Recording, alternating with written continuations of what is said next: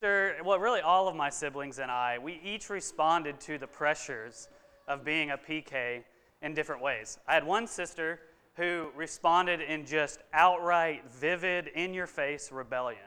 Um, for example, I remember one particular time when we were in high school, we were getting ready to go on a mission trip with our youth ministry. And our youth pastor made one very specific rule um, that nobody was allowed to dye their hair before we left for the mission trip, because he just didn't want that to be a distraction, and you just never knew what you were going to get with some of the particular individuals in our youth group. Well, my sister went out the very next day and dyed her hair. That's the kind of rebellious response she had to uh, you know the pressures put on us. And you know not that, that not that that was unique to being a P K, but that was her way of dealing with uh, authority, kind of the way her rebellion expressed itself. I was a little different. I was the one who, like, on the surface had it all together, but was devious and, like, secretly, uh, you know, getting into trouble, kind of maintaining, like, the double life thing, which is actually equally as dangerous, maybe even more so, because you're kind of getting away with it for a period. And then it kind of caught up to me later in life. But either either way, you know, there was just this this rebellious spirit in us that kind of found its way out. And I would argue that all of us have that in us. It's really a part of being human. It's a part of the curse of the fall, is that we don't really like listening t- to somebody else tell us what to do. We don't really want to have to obey anybody else. We don't want to be held accountable um, to somebody else's authority. And I would say that here in our country, in a place like America, where we have what we would refer to as inalienable rights, you know, we, I have my rights, it's even worse, because we think that, you know, we, we celebrate our independence and, and uh, individuality so much here in our culture that it makes it even harder for us to appreciate and sometimes obey uh, authority. But the interesting thing is that as Christians, as As Peter would refer to us as exiles here on this earth, we are called to submit to God, to God himself. And as rebels, as people who have this innate uh, spirit that just doesn't want to have to obey and listen and, and respect authority, that can create a problem for us. And so last week we talked about how we as a church are a holy priesthood who exists to praise and proclaim God's worth. Praise God and proclaim his worth. And that was really kind of our responsibility in relation to who God is. Well, this week in, in the passage we're going to be at in First Peter two, we are going to talk about our role is in relation to the world that we live in, the society at large. So if you have a Bible, go ahead and flip to First Peter chapter two. And if you Um, don't have one, there's one there in the in front of the pew. Um, the, the blue the blue books are, are Bibles that you can flip to First Peter with me. Chapter two, we're going to be in verses eleven through twenty-five. First Peter two, eleven through twenty-five. And as we read these verses, we're going to really wrestle with two questions. We're going to wrestle with the first question: how should Christians live in the world in relation to society? How should we live in this world? And then secondly, why should we live this way? How should we live, and why should we live this way? And I'm going to pray uh, for us as we before we read together, and then uh, we'll get, get into the text. So let's pray real quick. Father, we thank you for the chance to be here uh, again this week, to, to worship you in song, to worship you in, in reading your word, and, and, and listening to you speak to us during this time. We pray that your spirit would be here uh, during the next twenty-five minutes or so, and and and as we as we read your word, we ask that you would direct us to yourself, that you would call us to you, that our hearts would be in tune with who you are and what you desire for us. God, we ask that you would um, give us willing spirits, you'd give us ears to hear what you have to say to us, that we would be responsive to this truth that we look at today, Lord. And we thank you for this this awesome opportunity we have to, to join with some of our brothers and sisters as they proclaim their faith publicly in baptism today. And we just ask that you would um, just really bless this service, be with us. We want you to be here. We need you to be here. In Jesus' name, amen. So we're going to be in First Peter two, and, and usually uh, I like to read the whole passage. Today, I think it's going to it's going to probably be a little better for us to kind of read a few verses at a time, talk about them, and then read a few verses. So rather than have you stand like five times, we're just going to stay seated as we read. So First Peter two, uh, we're going to read verses eleven and twelve first. It says this: Beloved, I urge you as sojourners and exiles to abstain from the passions of the flesh, flesh, which wage war against your soul. Keep your conduct among the Gentiles honorable, so that when they speak against you as evildoers, they may see your good deeds and glorify God on the day of visitation. So in these verses, Peter kind of switches gears. He's been talking about who we are, kind of our identity as a church, and then he's going to spend the next couple of chapters giving us some instruction, what the, what that looks like, how we're supposed to live that out. And these two verses are really kind of a summary of everything we're going to read over the next couple chapters, over the next few weeks as we work our way through the rest of the book. But in these two verses, Peter reminds us who we are, addressing us as beloved. He addresses us as sojourners and exiles, so that we'll remember that our true citizenship is not in the nation that we live on the earth, but in the, the kingdom of God. That's where our true identity, our allegiance belongs. And then he gives us two commands, one positive, one negative. Actually, he says those in reverse, negative and then positive. He says, I urge you to abstain from the passions of the flesh. That can mean a lot of things, but at the at the root of it, it's that what we talked about earlier, that core thing in us that doesn't want to have to listen to anybody else. We want to just do whatever feels good and whatever we want to do. That rebellious nature that we have. He's saying, listen, abstain from that. Don't obey that. Don't listen to that. And then he gives us a reason. He says that it wages war against our soul. It wages war against your soul. So what he's saying is that voice in your head, that gut that you have, that you are so prone to listen to, don't do that, because if you follow that, you're going to get in trouble, because it's it's going to ultimately betray you and it's going to destroy you. Be careful. And then he tells us positively, he says, keep your conduct among the Gentiles honorable. And his point really is just make sure that you live a life that is in line with who you are. As you, as you live in society, as you live among your neighbors, live in such a way that is becoming to your Savior. And why, why does he say that? He says, so that when they speak against you as evildoers, they may see your good deeds and glorify God on the day of visitation. Notice he says, when they speak against you. He's honest about the fact that for, for them especially, but even for us, any believers of any age, we are going to be spoken against for our faith. And he says that when, when we do that, if we have this honorable life, if we have a life that is above reproach, people will end up seeing that, and then they will glorify God.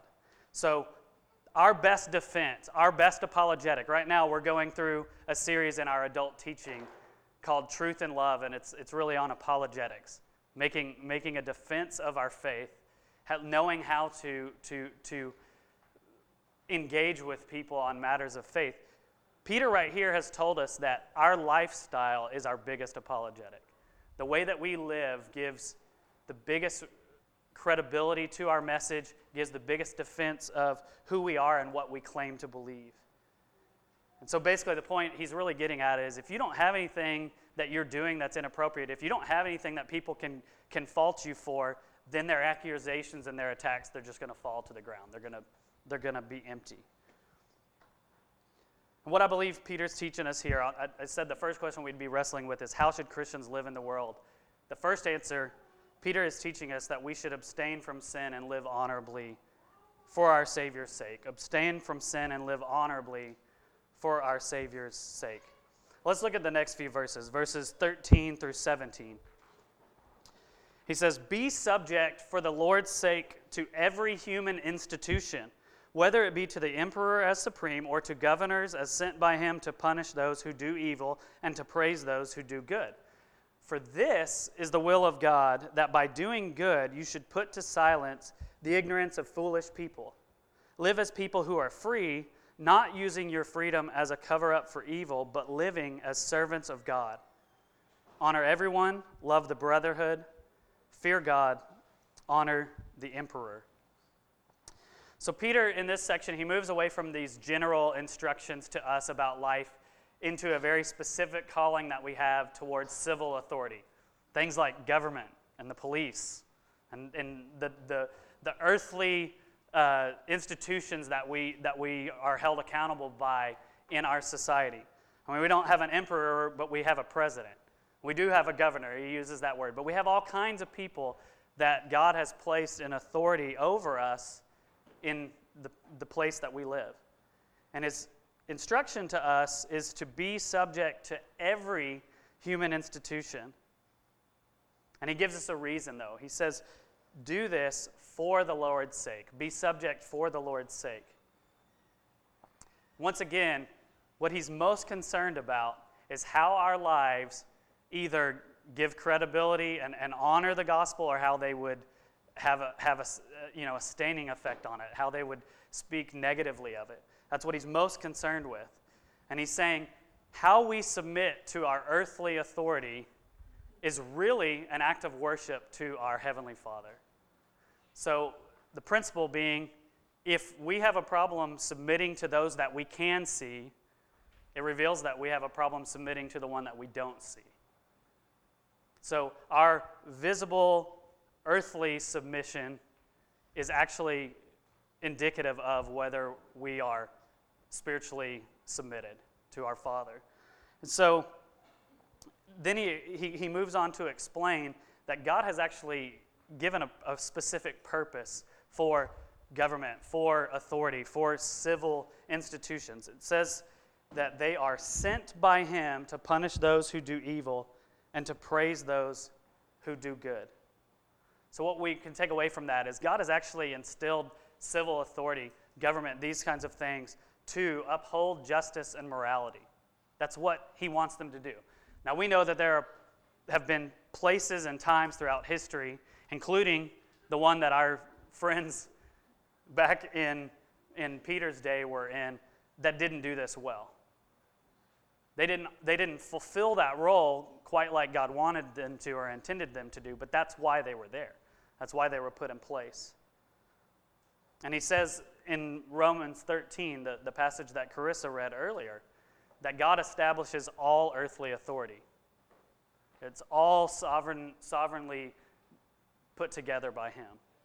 And so that's why we are called to submit to them, because ultimately we're submitting to God when we do that. And then in verse fifteen, look at that again. It says, "For this is the will of God, that by doing good you should put to silence the ignorance of foolish people." So according to Peter, the way that we obey or not the authorities that we're placed under will, will affect our Christian witness. He says here that when we do obey and when we do honor that, and when we live in such a way in our neighborhoods and in our communities where we are good citizens, it silences claims against Christianity. Think about it this way. A lot of people like to say that we as the church are a group of hypocrites. Like to say that we claim one thing and we live another way. And what he's saying was, if you just claim the thing that you claim and also live that out, then people can't bring those charges against you. It doesn't change the fact of whether it's true. Whether our, our lives don't, I mean, it's true regardless of how we do, how we live, but when we live in light of it, it makes it more um, appealing to people. It makes it more uh, defensible to them. And then look at verse sixteen. He says, "Live as people who are free, not using your freedom as a cover-up for evil, but living as servants of God." This is really important for us to, to focus on this verse for a little bit. This has a lot of implications for us as believers. I think a lot of us think that the gospel sets us free, and what we what we take that to mean. I mean, it does set us free, but we we think that that means that we're just free to live however we want. We kind of use that as a license to, you know, take whatever area that we kind of struggle with and be like, well, it's okay because, you know, I'm free. I'm set free. I'm liberated. I have, you know, this doesn't change my ultimate standing before God, so I'm free. But he doesn't say that our freedom is for anything. It says here that we are free not to live as a cover-up for evil, but living as servants of God. So it's really important for us to understand that our Christian liberty is a freedom to be what God actually created us to be in the first place. It's a freedom from this rebellious spirit that we all are inherit, you know, inherit from our from the fall. It's a freedom from this bondage that we have to really Satan. So he's freed us up not just to have freedom in our terms, but freedom to be who he created us to be in the first place, to live for him. And then in verse seventeen, he gives us four really clear commands. We're not going to spend a lot of time on this, but I do want to talk about them briefly. Honor everyone. Treat all people with respect. Love the brotherhood. And he's talking about the church. He's saying we are to have an affinity, an affection, a care for one another as believers in Christ that is even greater than that respect that we have for all people. Then he says to fear God. To fear God. He's the one that we should care most about, the one that we really want to honor with our lives. And then finally, honor the emperor, which is kind of back to that first thing. Like he said, honor every, honor everyone, honor the emperor. And that's really freeing. I think that's really freeing because there are going to be times in our lives when we're under authority that we don't like. And he's not saying that we have to like them. He's not saying that we have to agree with them. But he is saying that we're called to honor them. And I want to talk a little bit about how this plays out for us in two thousand thirteen here. First of all, it means that it doesn't matter who it is, we're called to respect everyone. So the question in our mind when we think about how we're supposed to interact with people, and think right now, I want to challenge us, think of the person that gets on your very last nerve. Maybe it's somebody at your office, at your school. Maybe it's a family member. Eh, sometimes that's the case. Think of that person and what God wants us to do, what I believe he's calling us to do when he says to honor everyone. You think of that person. He wants us to always be asking the question, how does God want me to treat this person? What is God's desire for my heart to be towards this person? Because it's, it's true of all people, but for us, there's usually one or two people that it's really, really hard. Maybe they rub you the wrong way. Thinking about that question, how does God want me to treat them? But secondly, what's really important for us today is to realize that we are called to honor and respect the authority that is over us. And right now, we live in a time, I would say, I mean, it's not unique in history, but it's a time for our country where it is really hard to honor and respect some of the authorities that are in place over us. I mean, our government is a mess right now.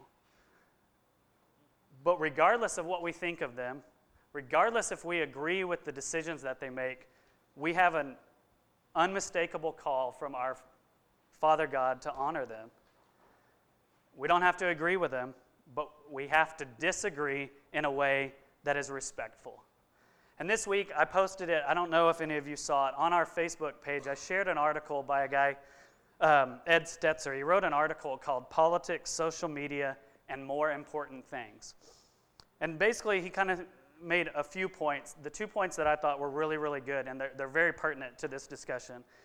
He said, first of all, that how we banter about politics, especially on social media. So what we post on Facebook, what we post on Twitter, or any public account that we have, it's important for us to think about how we do that because what happens a lot of times is we can create barriers between us and people who don't agree with us, who we are called to love and share the gospel with.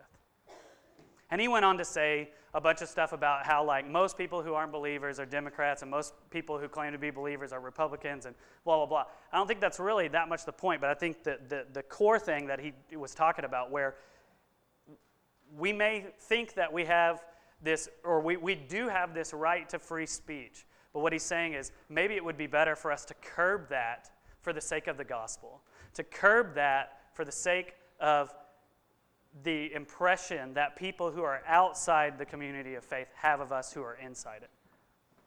And so he goes on in the, in the article and he said, like I said before, maybe, maybe the call for us is to lay down this freedom of speech that we have in order to engage in the mission of God. And I thought that that was really beautifully put, very simply put. And I think that that is one of the things that this passage is kind of getting at. It's saying the way that you interact with your authority, first of all, reveals ha- how you are in your heart towards your ultimate authority. But secondly, people are watching. And, and it's more important that for the sake of the gospel, we restrict ourselves at times, even though it wouldn't necessarily be wrong for us to express our opinion. We just have to be careful how we do it.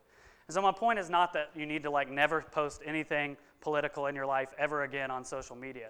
But just be very careful how you do it. Be very careful how you do it. I mean, there's so many times when in my news feed, and it's, you, thankfully it's nobody in our church, I'll be honest, you're all off the hook on this one.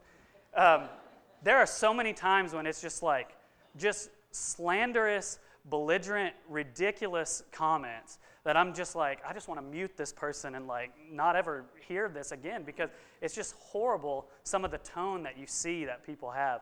And just remember that, like, when When people read what we post, we're already attached to Christ, and there, th- there's just this implicit thing where, where everything we do, everything we say, reflects on Him, and we don't want to ever reflect poorly on our Savior or the gospel, so let's be careful how we interact.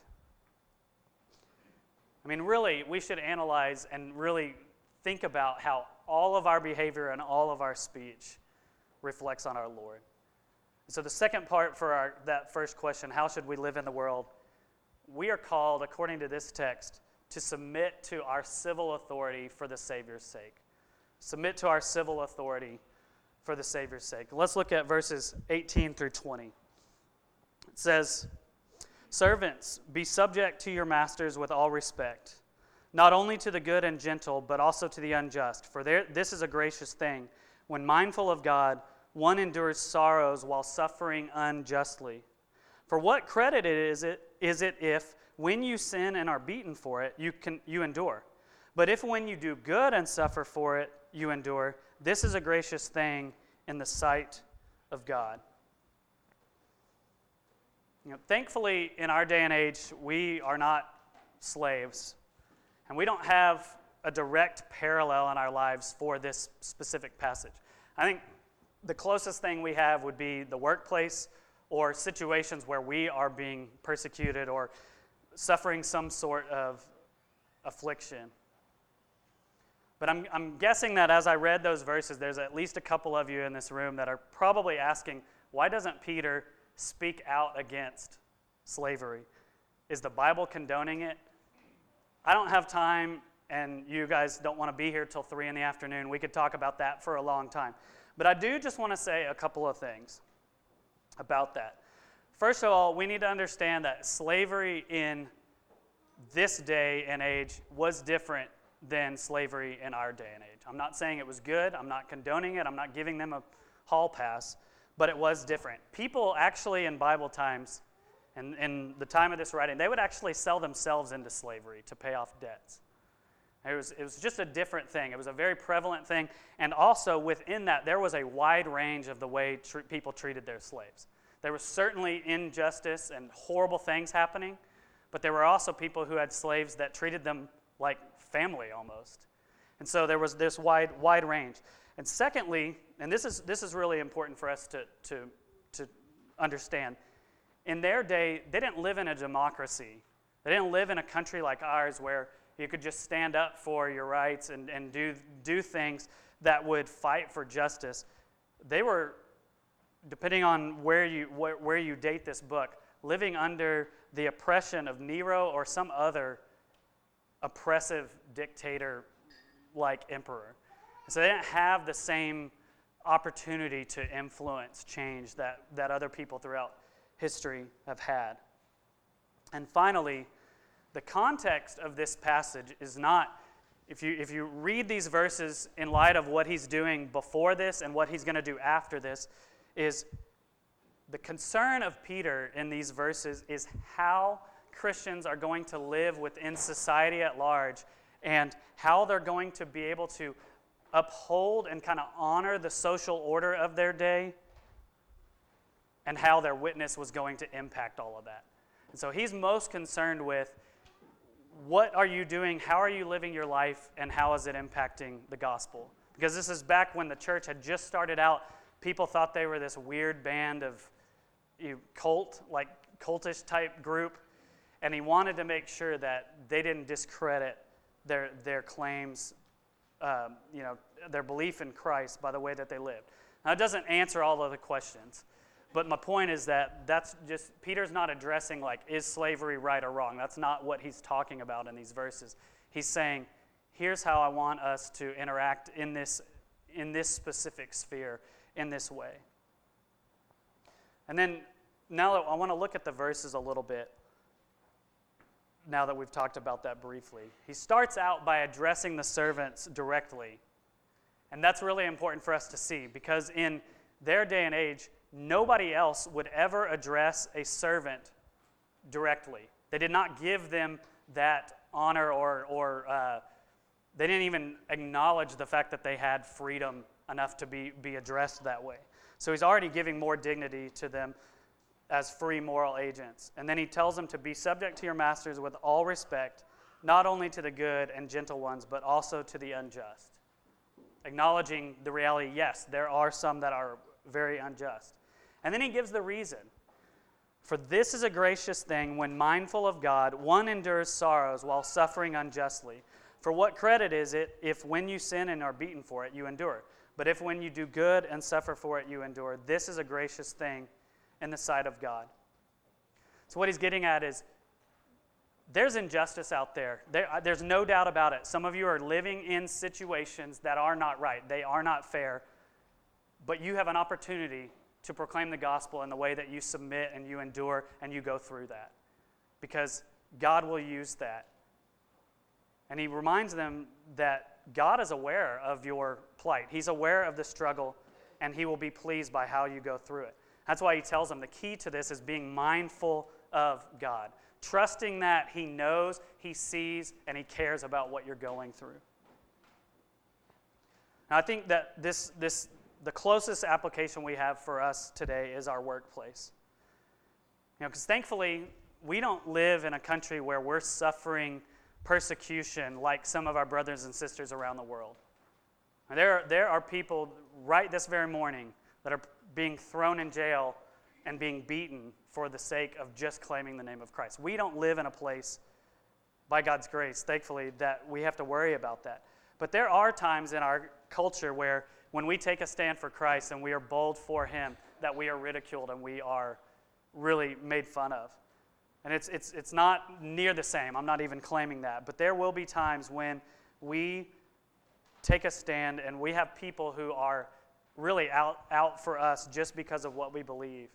And he's telling us that in those situations, when we don't react and when we don't fly off the handle, when we conduct ourselves in a way that is submitted to the Lord and we entrust ourselves to him, and we're more, more concerned with the gospel than being right in that situation or, or defending ourselves, that is honoring to God. I think it's also important here that we see that even our bosses that we work for, God has placed an authority over us, that he's sovereign over that. And so even the way that we work under them has implications of where our heart is with God and, and for the gospel as well. And so according to these verses, I think the answer to our question of how should Christians live in the world is we should live submitted in the workplace for our Savior's sake. Submit in the workplace for the Savior's sake. So that's in relation to coworkers, relation to our boss, just living in a way where we don't feel like we have to go and defend ourselves, where we'll be willing to go through difficulty, we'll be willing to be made fun of, whatever, for the sake of the gospel, trusting that God will take care of it in the end. And the last verses of this passage, this is a whole lot to cover this morning. Thank y'all for hanging with me. We're almost there. The last few verses are the most important verses in the whole passage. Read verses twenty-one through twenty-five with me. For to this you have been called, because Christ also suffered for you, leaving you an example, so that you might follow in his steps. He committed no sin, neither was deceit found in his mouth. When he was reviled, he did not revel in return. When he suffered, he did not threaten, but continued entrusting himself to the one who judges justly. He himself bore our sins in his body on the tree, that we might die to sin and live to righteousness. By his wounds you have been healed. For you were straying like sheep, but have now returned to the shepherd and overseer of your souls. So he says, for this have you, you have been called. And then when you look back at verse twenty, he said, when you sin, if, if when you do good and suffer for it, you endure, this is a gracious thing in the sight of God. We've been called to suffer for the sake of righteousness. That's our calling. And in these verses that follow, Peter does something that was a first-time thing. He identified directly, explicitly, Christ as the suffering servant of Isaiah fifty-two, fifty-three, of the verses that we read earlier this morning. So our calling is specifically tied to Christ. We're called to suffer for righteousness because he co- he suffered for righteousness. And how did he suffer? Look at verses twenty-two and twenty-three. He committed no sin, neither was deceit found in his mouth. When he was reviled, he did not revel in return. When he suffered, he did not threaten, but continued entrusting himself to him who judges justly. If you think back to Jesus' arrest, his trial, when they mocked him and they beat him and they accused him of all kinds of things, the crazy thing about it is he was not only innocent in regard to the things they were charging him of, he was actually truly innocent, period. The only person who's ever been attacked who had literally a completely clean record. And yet, even though he was suffering unjustly, uh, unjustly, he did not attack or respond in anger. He didn't bend the truth. He didn't try to twist his way out of it, but he submitted himself to it. And how was that possible? Like it said there in the text, he continued entrusting himself to him who judges justly. He trusted his Father.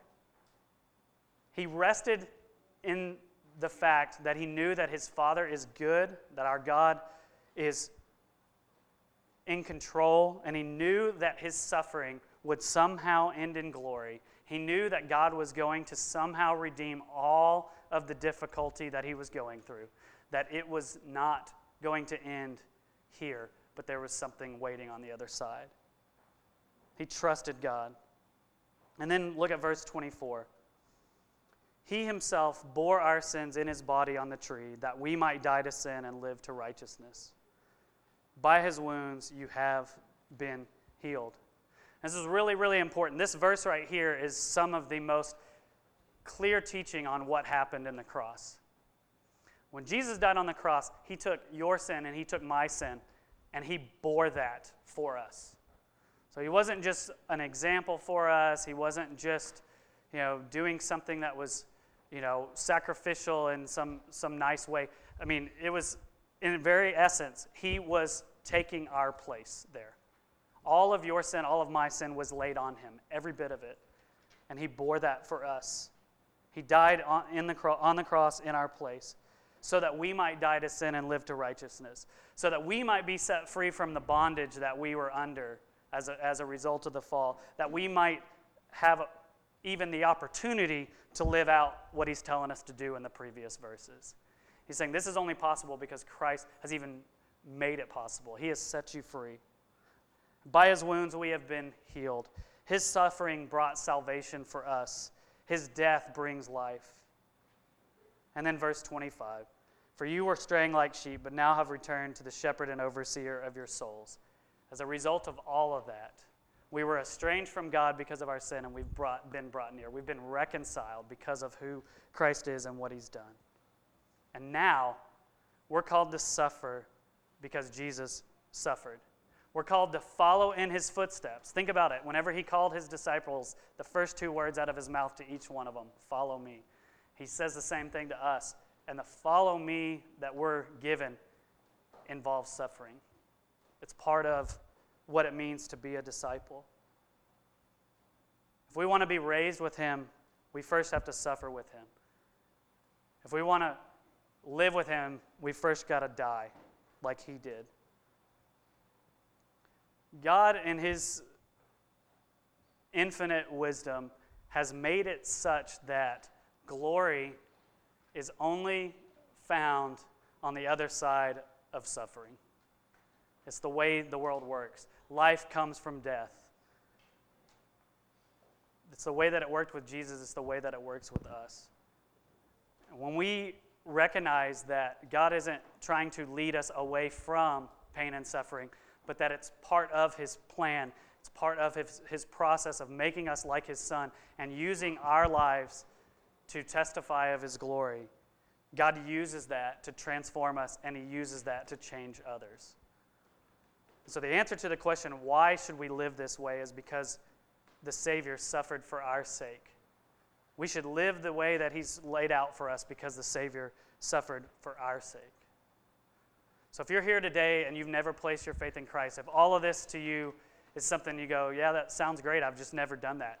If you've never come to a place where you acknowledge that you need Christ's sacrifice, that you need the forgiveness that comes only through his life, death, and resurrection, you can confess to God that you're a sinner. You can acknowledge that Christ's death on the cross in your place has made the way for you to be forgiven and reconciled to God, and you can be reconciled to him. You can call out to Jesus today and be forgiven and be saved. If you haven't done that, I encourage you to do so.